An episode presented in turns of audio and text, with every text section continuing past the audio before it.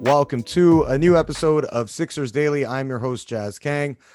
Philly coming off a ugly preseason opener against the Raptors. Before we jump into that, don't forget subscribe to the Liberty Ballers podcast network. You can catch us on iTunes, Spotify, Google Podcasts, you name it, we are there. And of course, check out libertyballers.com for all your Sixers needs. So, preseason opener, not going to overreact to the ugliness of the loss, but the Sixers started off pretty well and things started to deteriorate from there. Now, let's not forget, Joel Embiid sat this one out. He was resting. Toby Harris sat out, have dealing with a bit of a knee problem, not expected to be serious, more precautionary than anything else, but he should be ready to go for the season opener, which is coming up just over two weeks from now. Uh, like I said off the top, okay, let's talk about some of the good things. Andre Drummond looked great to start the game. He was dominant, took advantage of some mismatches.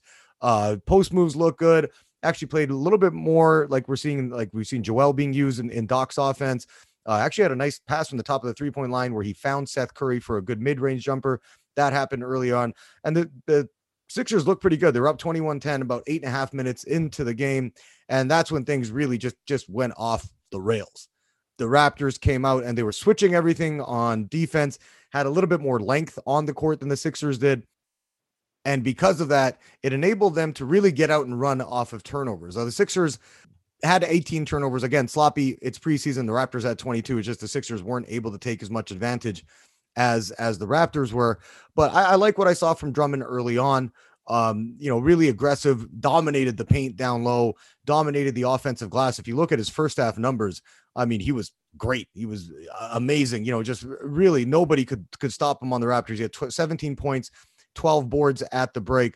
Uh, Seth Curry also looked good after a slow start. He finished with 14 points and four steals over the opening uh, half, but those were probably the two highlights of what we saw from the Sixers. And, and I think, you know, when you're when you're looking at this game and you're looking at preseason, especially the first one, you're trying to see, okay, which one of maybe the guys who didn't get playing time last season, uh, how they developed maybe over the summer, especially with the youngsters, and were they able to you know, maybe give themselves a chance to get on the court more often in the regular season.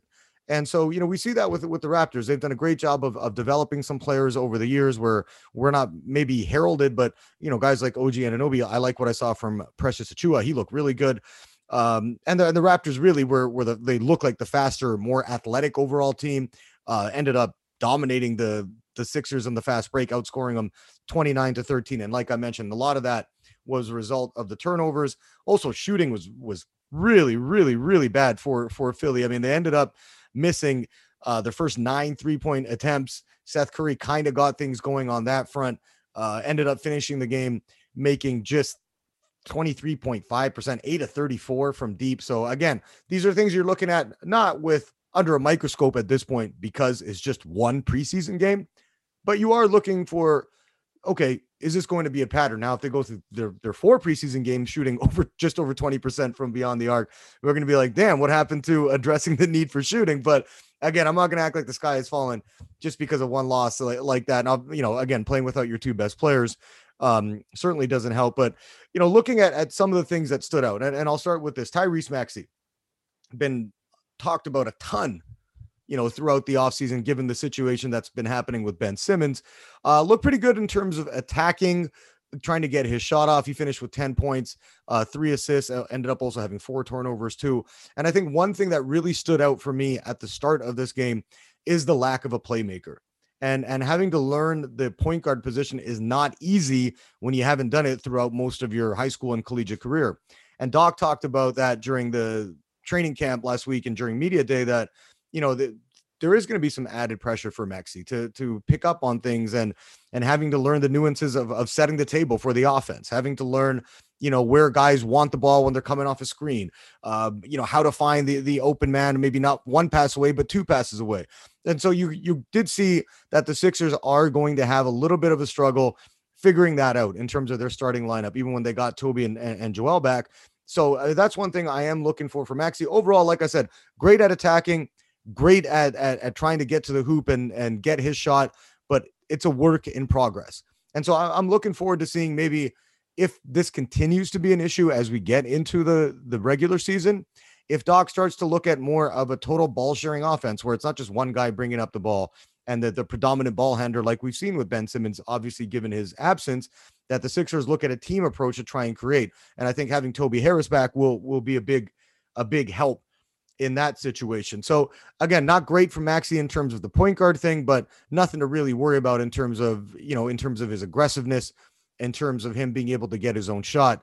Uh, I thought he did did really really well with that. Uh, it was also interesting to see Doc go with Georges Niang as a small ball center at the five. Uh, for a very, very brief period in, in the second quarter. That didn't last very long. Uh, the the Raptors were just went on a on a crazy one. They went on a 26-4 run during the second quarter, and the offense was was completely stagnant at that time. They ended up building an 11 point lead after being down 11 uh, very early. And so you did kind of see some of the nuances that you might expect to with a team operating with basically a new rotation and and one of their top two or three players, depending on. I mean, I I would put Ben as number two last season, uh, ahead of ahead of Toby, and I don't think a lot of people would argue that, but you know, just seeing the the difference is there was a lot of settling for jumpers, a lot of one pass and and taking contested shots on the offensive end, and not a ton of of of drive and dish for easy ones. You know, Drummond was getting the ball a lot on the block when he was scoring early. He was also able to get some uh, offensive rebounds and put those right back up right away. So, you know, looking at at how the Sixers ran that early offense and how things were going, and as we got into the second, you you saw that lack of a creator kind of creeping its ugly head up in, in terms of what they did. And and because of their their lack of shooting and their early shots and, and sloppiness in terms of turnover turnovers, that gave the Raptors ample opportunity to get out on the break and run, which they were able to do. And then the Raptors really did use their athleticism and, and length to give the Sixers fits on the offensive end. Um, looking further down the bench, and we saw B-ball Paul get some get some action. I, I like what he bought six offensive rebounds. He was aggressive there. Ended up finishing with four points and, and 10 boards overall. Uh, again, starting to try and maybe assert himself as a guy who can get more minutes, uh, depending on how Doc does. And he's going to have to learn to trust some of his younger guys a little bit more, given the makeup of the roster going into October 20th, which is when things kick off. Uh, so that that is going to be something that we're going to have to look at, and and they did give Paul Reed a little bit of a shot as as a five as well, and and he did a great job, especially on the de- defensive end. He was active with his hands, getting in the passing lanes. Um, tried to you know make sure he was doing a lot of show and recovers as well when the Raptors were coming to the hoop, which threw off some of the drivers at that point.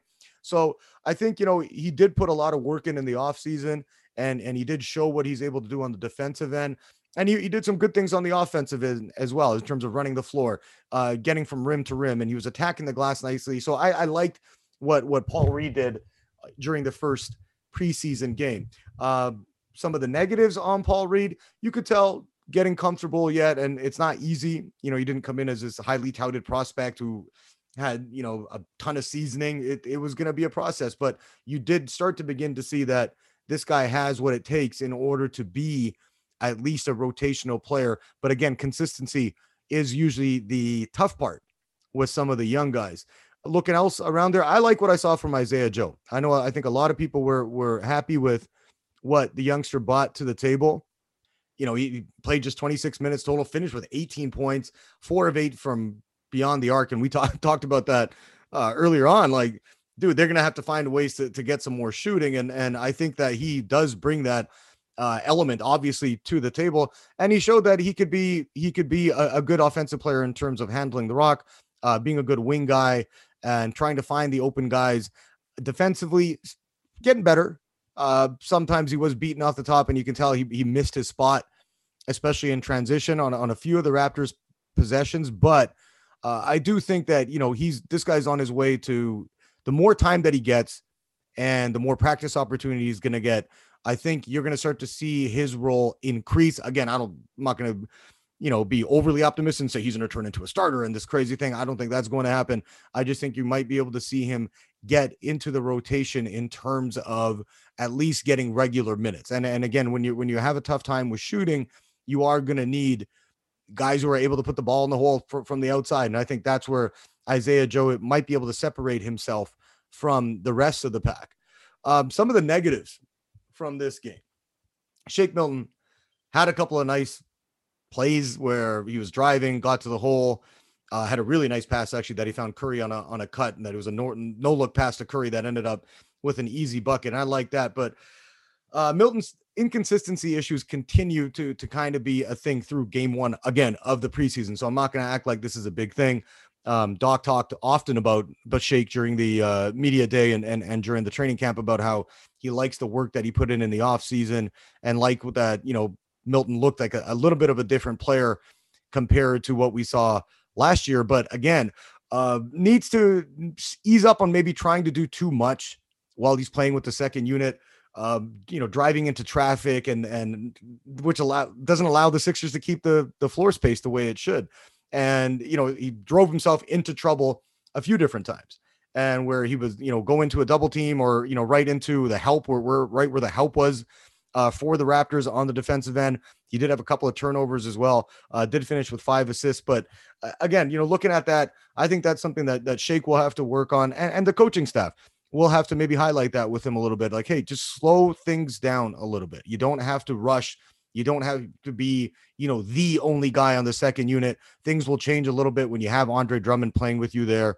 Uh, when you have Georges Niang playing with you there, those guys started in place of Tobias Harris and, and Joel in this one. So again, I, I think Shake was a little bit too pushy with things on the offensive end. That should be able to improve as as we go forward. And and I hope the coaches, you know, sitting down a bit on the video and say, hey man, you know, this is where you need to you do kind of need to to slow things down a little bit in terms of pushing the pace and, and not trying to do too much on your own. And I think the Sixers are going to have to look at that, especially with Ben's absence, and doesn't look like anything else is coming through the door anytime soon in terms of making a trade for a Damian Lillard or Bradley Beal. So that will be something that to work on as we get uh, further into the schedule. But again, I'm not going to act like the sky is falling just because, again, it was game one of the preseason. So we're not going to act like that. But um, there were some areas of concern that that you might want to try and correct as we go into into game number two, which is coming up on on Thursday. But you know, overall, I think it was a sloppy effort again expected for for game one of the preseason. But trying to see what the Sixers young guys had, I think there were signs of encouragement, especially from Paul Reed and Isaiah Joe. And you know, we've seen Shake be up and down a lot last season, and and and that hopefully is something he can correct as we go into the upcoming year. Uh, want to touch on some things involving Ben Simmons, Bobby Marks, and Tim Bontemps of ESPN. Ha- had a nice little breakdown of where things stand in terms of the contract. I'll give you that information after a short break. All right, and we're back. Uh, as I mentioned, the Sixers did have that ugly preseason loss, and the omission of having Ben Simmons there will loom large as we get into the regular season. Already did throughout the offseason, but as we get to October 20th, that's going to be another thing to keep an eye on. So, as I mentioned before the break, Tim Bontemps, Bobby Marks, uh, broke things down a little bit in terms of contractually and the financial side of things with Simmons. Uh, if you if you haven't heard yet, the Sixers ended up play not paying Ben the 8.25 million that they owed him uh, on October the 1st. So what they did is the team did is they put that into an escrow account.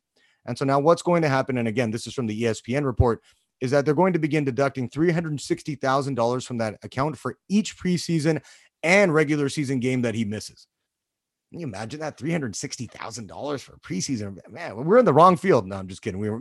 I wasn't good enough to be in the NBA, but I mean, you look at that kind of money that that Ben's losing out on, and you know, you have to wonder how long this thing will go on. The stalemate will last. So basically, Ben stands to lose 1.4 million in fines if he misses all four of the of the Sixers preseason games. And if he's traded, let's just say a month into the regular season, he ends up losing 7.2 million dollars in salary. So seeing how that breaks down from the financial standpoint and knowing exactly what Simmons is losing, you know, we might look at it and think, hey, this put, should put some pressure on the 25 year old to get back to the team, at least from the financial aspect of it and the money, you know, angle of it and get back on the court. But they're basically saying their line is drawn in the sand and they ain't coming back. And so it's not often. This is a, a total unicorn situation. You don't see guys with four years left on the deal really not even in the prime of their career yet, uh, sitting out for this long. So, you know, we've seen this from Daryl Morey before. He, he's not afraid to be in uncomfortable situations with the decisions that he's going to make. He's not afraid to put the organization into a position where they're not just trying to scratch the immediate itch at the cost of what's going to happen long term. You know, when we see that, it's like you're trying to check all these short term boxes because there's a need. But ultimately, if you do that in the short term, you're going to hurt yourself in the long term. And I think that's where Daryl Morey's at right now. Like, you, you don't give up a 25 year old, three time All Star, two time All Defensive Team guy for pennies on the dollar. You just don't do that. So, uh, looking at how much this is going to cost Simmons, I mean, you, you could see if this thing drags into December, and and you know we've talked about this before on this podcast that December 15th is a big day because that's when guys were signed in the offseason, have their trade restrictions lifted uh, after that. So you're going to start to maybe see some more movement. And we have to see what happens with teams like the Blazers. Sure, they bought in Chauncey Billups. Didn't do a hell of a lot in terms of improving that roster, though. So Damian Lillard might look at that and say, hey, man, we're sitting at three and eight to start the season. This isn't going any further. I want out.